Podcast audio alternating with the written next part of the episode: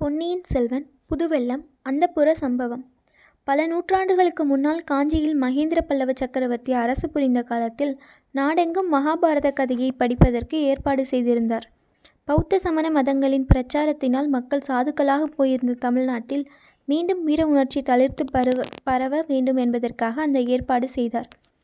பாரத கதை படிப்பதற்கென்றே பல ஊர்களில் பர பாரத மண்டபங்கள் கட்டினார். அவர் தொடங்கிய ஏற்பாடு இன்னமும் தொண்டை மண்டலத்தில் தடைபடாமல் நடந்து வந்தது. இரவில் மக்கள் மண்டபங்களிலோ திறந்த வெளியிலோ கூடி பாரத கதை கேட்பார்கள். பாரத பெருங்கதையையும் பாரதத்திலுள்ள கிளை கதைகளையும் பாட்டிலும் பண்ணிலும் வசனத்திலும் அமைத்து வீராவேசத்துடன் சொல்லக்கூடிய பாடினிகள் பலர் தோன்றினார்கள். அர்ச்சுனன் தீர்த்த யாத்திரை சென்றிருந்தபோது மணிபுரியை அடுத்த வனத்தில் மணிபுரி ராஜகுமாரியான சித்ராங்கியை கண்டான். இருவரும் காதல் கொண்டார்கள். சித்ராங்கிக்கு அரவான் என்னும் அருமை புதல்வன் பிறந்தான்.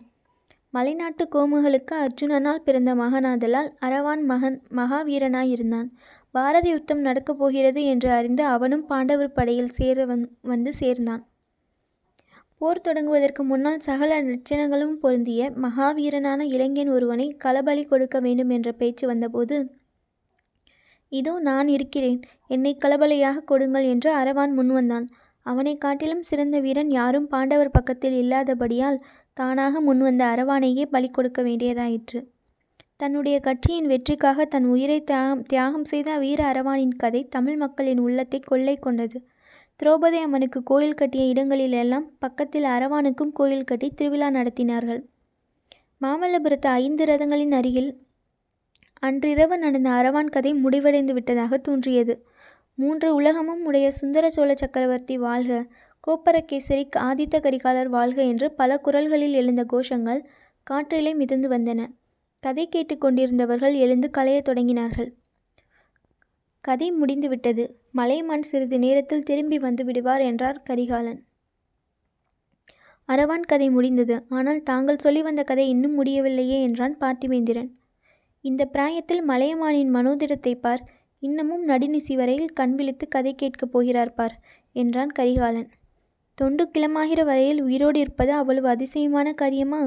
ஊரில் எத்தனையோ கிழவர்கள் இருக்கிறார்கள். இரவில் தூக்கம் பிடியாமல் கதை கேட்கப் போகிறார்கள்.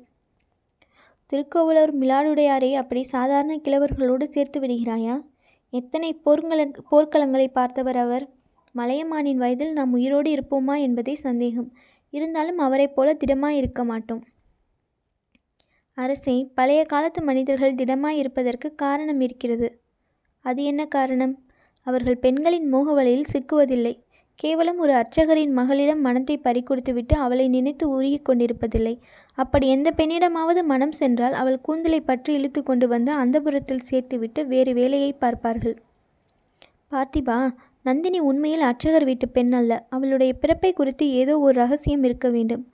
நந்தினி யாருடைய மகளாய் இருந்தால் என்ன? அர்ச்சகர் மகளாய் இருந்தால் என்ன? அரசர் மகளாய் இருந்தால் என்ன? அல்லது அனாதை பெண்ணாய் இருந்தால்தான் என்ன? அந்த இன்னொரு கிழவர் பெரிய பெரிய பழுவேட்டரையரை பாருங்கள். எங்கேயோ வழியில் அவளை பார்த்தார். உடனே இழுத்து கொண்டு வந்து எட்டோ எட்டோடு ஒன்பது என்று அந்தபுரத்தில் அடைத்தார். நண்பா அதை நினைத்தால் எனக்கு அதிசயமாகத்தான் இருக்கிறது. எதை நினைத்தால்? அந்த கிழவர் எப்படி இவளுடைய வலையில் சிக்கினார் என்பதைத்தானே? இல்லை இல்லை. ஒரு காலத்தில் என்னை காதலித்ததாக சொன்னவள் பிறகு வீரபாண்டியனை காதலித்து அவன் உயிரை காப்பாற்ற முயன்றவள் இந்த தொண்டு கிழவரை மணந்து கொள்ள எவ்வாறு சம்மதித்தாள்? அதை நினைத்தால்தான் அதிசயமாய் இருக்கிறது. எனக்கு அது ஒன்றும் அதிசயமாக தோன்றவில்லை ஐயா. தங்களுடைய செயலை நினைத்தால்தான் அதிசயமாய் இருக்கிறது. சோழ குலத்தின் பரம வைரியான பாண்டியன் தோல்வியடைந்ததும் ஓடி ஒளியும் கோழையினும் கோழையானாலும் வீரபாண்டியன் என்று பெயர் சூட்டிக்கொண்டவன் அவனுக்கு அடைக்கலம் கொடுத்து உயிர் பேச்சை கேட்டவளை தாங்கள் சும்மா விட்டுவிட்டு வந்தீர்களே. அதை எண்ணினால்தான் அதிசயத்திலும் அதிசயமாய் இருக்கிறது. ஒன்று அவளையும் அங்கேயே கத்தியால் வெட்டி போட்டிருக்க வேண்டும். அதற்கு விருப்பமில்லாவிட்டால் காலையும் கையையும் சேர்த்து கட்டி சிறைப்படுத்தி வைத்திருக்க வேண்டும். இந்த இரண்டில் ஒன்று செய்யாமல் சும்மா விட்டுவிட்டு வந்தீர்களே. இப்போது எனக்கு கூட ஞாபகம் வருகிறது. அந்த குடிசையின் வாசலில் தாங்கள் வீரபாண்டியன் உடலை தூக்கி கொண்டு வந்து போட்டீர்கள். நாங்கள் அனைவரும் வெறி கொண்டவர்களைப் போல் வெற்றி முழக்கம் செய்தோம். அதற்கு நடுவில் குடிசைக்குள்ளே இருந்து விடுமல் விம்மல் சத்தம் ஒன்று வந்தது. அது யார் என்று நான் கேட்டேன். யாரோ அர்ச்சகர் குடும்பத்து பெண்கள் ஏற்கனவே அவர்கள் பீதியடைந்து கதிகலங்கி போயிருக்கிறார்கள். நீங்கள் யாரும் உள்ளே போக வேண்டாம் என்றீர்கள். வெற்றி வெறியில் இருந்த நாங்களும் அதை பொருட்படுத்தவில்லை. உடனே எல்லோருமாக வீரபாண்டியனுடைய தலையை எடுத்துக்கொண்டு கிளம்பினோம். தாங்களும் எங்களுடன் வந்தீர்கள். ஆனால் எங்கள் களிப்பிலும் கொண்டாட்டத்திலும் அவ்வளவாக தாங்கள் கலந்து கொள்ளவில்லை. உற்சாகம் குன்றி காணப்பட்டீர்கள். நான் காரணம் கேட்டேன். தாங்கள் ஏதோ சமாதானம் சொன்னீர்கள். தங்களுக்கு ஏதேனும் பலமான காயம் பட்டிருக்குமோ என்று நான் சகே சந்தேகித்து கேட்டது கூட எனக்கு இப்போது ஞாபகம் வருகிறது என்றான் பார்த்திபேந்திரன். என் உடம்பில் ஒன்றும் காயப்படவில்லை. பார்த்திபா உள்ளத்தில் நான் என்றும் ஆறாத காயம் பட்டுவிட்டது. வீரபாண்டியன் படுத்து கிடந்த கட்டலுக்கு முன்னால் அவள் கைகூப்பி என்னிடம் உயிர் பிச்சை கேட்டு காட்சி என் மனத்தை விட்டு அகலவில்லை. ஐயோ அவள் கேட்டதை கொடுக்காமல் போய்விட்டோமே என்று என் மனம் பதை பதைத்தது என் உயிரை கொடுப்பதின் மூலம் வீரபாண்டியனை உயிர்ப்பித்து அவளிடம் சேர்க்க முடியுமானால் அப்படியே நான் செய்திருப்பேன். இது முடியாதபடியால் என்னை நானே நொந்து கொண்டேன். பார்த்திபா நம்முடைய வல்லமைகளை பற்றி நாம் எவ்வளவோ நினைத்து கொள்கிறோம். நம்மால் ஆகாத காரியம் ஒன்றுமே இல்லை என்று கருதி இருமாப்பு அடைகிறோம். அரசர்களிடம் மகாவிஷ்ணுவின் அம்சம் இருக்கிறது என்று ஓலை சுவடிகளில் எழுதி வைத்திருப்பதை கேட்டுவிட்டு அதை கூட உண்மை என்று நம்பிவிடுகிறோம். ஆனால் உடலை விட்டு பிரிந்து போன ஆவியை திரும்ப கொண்டு வரும் வல்லமை உனக்கு உண்டா? அரச குலத்தில் பிறந்த யாருக்காவது உன் இருந்திருக்கிறதா நம்மால் உயிரை வாங்கத்தான் முடியும். ஆனால் உயிரை கொடுக்கும் சக்தி மனிதர்களாய் பிறந்த யாருக்கும் இல்லை. அப்படி இல்லாமல் இருப்பதே மிக நல்லது. அந்த வல்லமை தங்களுக்கு இருந்திருந்தால் எவ்வளவு தரவரான காரியம் நடந்து போயிருக்கும்? பாண்டியனுக்கு மறுபடியும் உயிரை கொடுத்திருப்பீர்கள். அவன் மீண்டும் எங்கேயாவது மலைப்பொந்தில் போய் ஒளிந்திருப்பான். பாண்டிய நாட்டு யுத்தம் ஒருவேளை இன்னும் நடந்து கொண்டிருக்கும். இவ்வளவும் ஒரு பெண்ணின் பொய்க்கண்ணீருக்காக என்றான் பார்த்திமேந்திரன் பல்லவா நீ பெண் குலத்தை வெறுக்கும் துர்ப்பாக்கியசாலி. காதல் என்றால் இன்னதென்று நீ அறிய மாட்டாய். அதனாலேயே இவ்விதம் பேசுகிறாய். ஆம் நான் எந்த பெண்ணுடைய கண்வலையிலும் சிக்கியதில்லைதான். ஆனால் தங்கள் அந்தரத்துக்குரிய நன் அந்தரங்கத்துக்குரிய நண்பன் வந்தியத்தேவன் மஞ்சள் பூசிய முகம் எதைக் கண்டாலும் மயங்கி பல்லை இழிப்பவன் ஆகையினாலேயே அவனை தங்களுக்கு என்னை காட்டிலும் பிடித்திருக்கிறது இல்லையா அரசே? ஆஹா கடைசியில் வந்தியத்தேவனிடம் வந்துவிட்டாய் அல்லவா? ஏது இத்தனை நேரம் அவனை மறந்து விட்டாயே என்று பார்த்தேன். ஆம் அவனை பற்றி உண்மையை சொன்னால் தங்களுக்கு கசப்பாகவே இருக்கும். அந்த பேச்சை விட்டு விடுகிறேன். பிறகு என்ன நடந்தது அரசே? நந்தினியை மறுபடியும் நாங்கள் சந்திக்கவே இல்லையா? வீரபாண்டியனுக்காக உருகினவள் எப்படி கிழவர் பழுவேட்டரையரை மணந்தாள் என்று அவளை கேட்கவே இல்லையா? வீரபாண்டியனை கொன்ற இரவில் வெற்றி கோலாகலங்களுக்கு பிறகு நீங்கள் எல்லோரும் பாசறைகளில் படுத்து தூங்கினீர்கள். எனக்கோ தூக்கம் வரவே இல்லை. அவளை மறுபடியும் பார்க்க வேண்டும் என்று என் உடம்பில் உள்ள ஒவ்வொரு நரம்பும் துடித்தது. அவளை பார்த்து ஏதேனும் சமாதானம் சொல்ல வேண்டும் மன்னிப்பு கேட்க வேண்டும் என்று விரும்பினேன். மற்றொரு சமயம் அவள் பேரில் எனக்கு பொங்கி எழுந்த கோபத்தை கொட்ட வேண்டும் என்று ஆவேசம் உண்டாயிற்று. எப்படியாவது அவளை பார்த்தால் ஒழிய மன நிம்மதி ஏற்படாது. சோழ நாட்டுக்கு திரும்பி போக முடியாது என்று தோன்றியது. ஆகையால் நள்ளிரவில் நீங்கள் யாரும் அறியாமல் பாசறையிலிருந்து புறப்பட்டு குதிரை ஏறி சென்றேன். வைகை நதியின் நடுவிலிருந்த தீவை அடைந்தேன். மனம் பதைப்பதைக்க உடம்பெல்லாம் நடுங்க கால்கள் தள்ளாட குதிரையிலிருந்து இறங்கி மெல்ல மெல்ல நடந்த பெருமாள் கோயிலுக்கு அருகில் சென்றேன். அங்கே இருந்த குடிசைகள் எல்லாம் எரிந்து சாம்பலாகி கிடப்பதை கண்டேன். ஒரு வயோதிகரும் வயோதிக ஸ்திரீயும் எரிந்த குடிசைக்கு பக்கத்தில் உட்கார்ந்து புலம்பிக் கொண்டிருந்தார்கள். இன்னும் கொஞ்சம் நெருங்கி சென்று பார்த்ததில் அவர்கள்தான் முன்னொரு தடவை நந்தினியை பழையாறை அரண்மனை தோட்டத்துக்கு அழைத்து வந்தவர்கள் என்று தெரிந்தது. என்னை பார்த்ததும் அவர்களுடைய துக்கமும் பீதியும் பன்மடங்கு ஆயின. முதலில் அவர்களால் எதுவும் பேசவே முடியவில்லை. கொஞ்சம் கொஞ்சமாக அவர்களை தைரியப்படுத்தி விசாரித்தேன். ஆற்றுக்கு அக்கறையில் இருந்த கிராமத்தில் அவர்களுடைய மூத்த குமாரி இருந்தாளாம். அவளுக்கு பிரசவ காலம் என்று அறிந்து அவளை பார்த்து வர போயிருந்தார்களாம். நந்தினி அவர்களுடன் வர மறுத்துவிட்டாளாம். மனம் போனபடி நடந்து பழக்கமுள்ள அந்த பிடிவாதக்கார பெண்ணை ஒன்றும் செய்ய முடியாமல் அவர்கள் மட்டும் போய்விட்டு திரும்பி வந்தார்களாம். வழியில் யாரோ சில முரடர்கள் ஒரு பெண்ணை காலையும் கையையும் கட்டி எரிந்து கொண்டிருந்த சிதையில் பலவந்தமாக போட முயன்றதை அவர்கள் பார்த்தார்களாம். யுத்த காலத்தில் இத்தகைய விபரீதங்கள் நடப்பது இயல்பு என்று எண்ணி அவர்களுக்கு அருகில் போகவும் பயந்து கொண்டு விரைவாக இங்கே வந்து சேர்ந்தார்களாம். வந்து பார்த்தால் குடிசைகள் பற்றி எரிந்து கிடந்தனவாம். நந்தினியையும் காணவில்லையாம். இந்த விவரத்தை சொல்லிவிட்டு அர்ச்சகரும் அவர் மனைவியும் இளவரசே எங்கள் மகள் எங்கே? எங்கள் அருமை குமாரி எங்கே? என்று கதறினார்கள். அவர்கள் நந்தினியின் உண்மை பெற்றோர்கள் அல்லவென்று எனக்கு முன்னமே தெரிந்திருந்தது. இப்போது அது சர்வ நிச்சயமாயிற்று.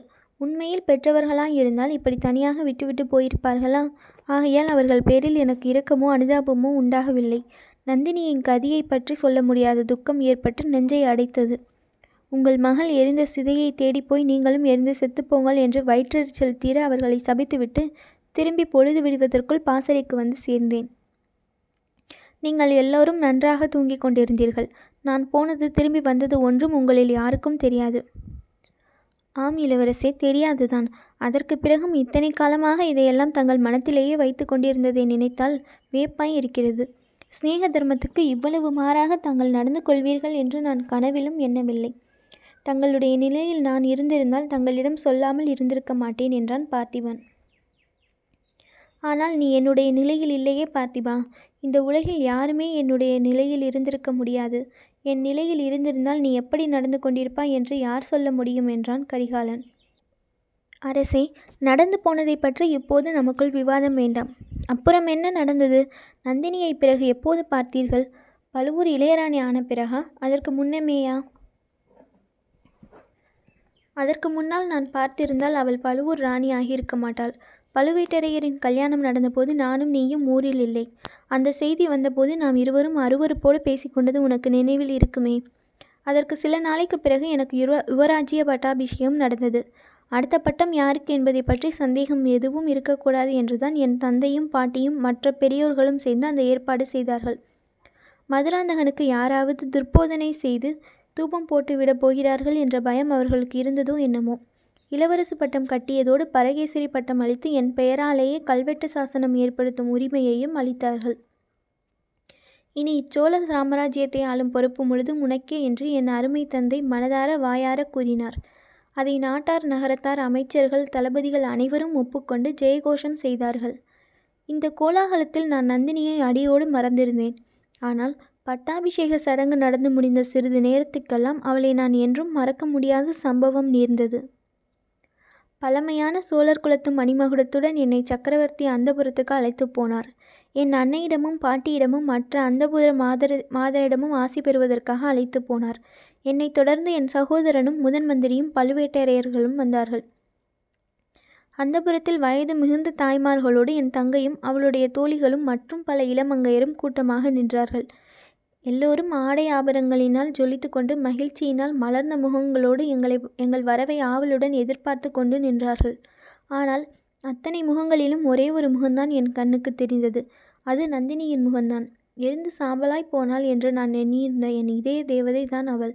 அந்த அரண்மனை அந்தப்புறத்துக்குள் அவள் எப்படி வந்தாள்? அவ்வளவு பிரமாத பிரமாதமான ஆடை அலங்காரங்களுடன் ராணிகளுக்குள் நடுநாயகமான மகாராணியாக அங்கே எப்படி நிற்கிறாள்?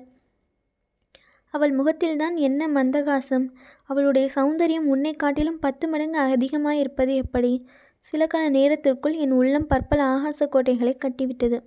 சோழ சாம்ராஜ்யத்திற்கு உரியவன் என்று நான் முடிசூட்டி கொண்ட அன்றைய தினம் உண்மையிலேயே என் வாழ்நாளில் அதிர்ஷ்ட தினமாகப் போகிறதா?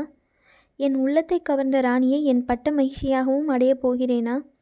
ஏதோ ஒரு அதிசயமான இந்திரஜாலத்தினால் மந்திர சக்தியினால் அவ்விதம் நடக்கப் போகிறதா? இப்படி நான் எண்ணிக்கொண்டிருக்கையில் என் அன்னை வானமாதேவி முன்னால் இரண்டு அடி நடந்து வந்து குழந்தாய் என்று சொல்லி என்னை ஆசீர்வதித்து உச்சி மூந்தாள். அதே சமயத்தில் யாரும் எதிர்பாராத அச்சம்பவம் நடந்துவிட்டது. என் தந்தை ஆ என்று கூச்சலிட்டுவிட்டு திடீரென்று தரையில் சுரண்டு விழுந்து மூச்சையடைந்தார் உடனே அவ்விடத்தில் பெருங்குழப்பமாகிவிட்டது. நானும் மற்ற எல்லோரும் சக்கரவர்த்தியை தூக்கி உட்கார வைத்து மூச்சை தெளிவிப்பதில் கவனம் செலுத்தினோம். என் அன்னையையும் பாட்டி செம்பியன் மாதேவியையும் தவிர மற்ற மாதர் அனைவரும் உள்ளே சென்று விட்டார்கள். தந்தைக்கு சீக்கிரத்தில் மூச்சை தெளிந்து விட்டது. என் சகோதரி குந்தவையை தனி இடத்துக்கு நான் அழைத்து சென்று நந்தினி அங்கே எப்படி வந்தாள்? என்று கேட்டேன். நந்தினி பெரிய பழுவேட்டரையரை மணந்து கொண்டு இப்போது பழுவூர் இளையராணியாக விளங்குகிறாள் என்று குந்தவை சொன்னாள். என் நெஞ்சில் கூறிய ஈட்டி பாய்ந்தது.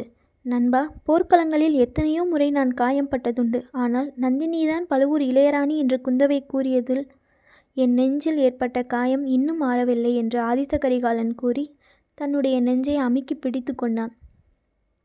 நெஞ்சில் அவனுக்கு இன்னும் வலி இருந்தது இருந்து வந்தது என்பது நன்றாய் தெரிந்தது.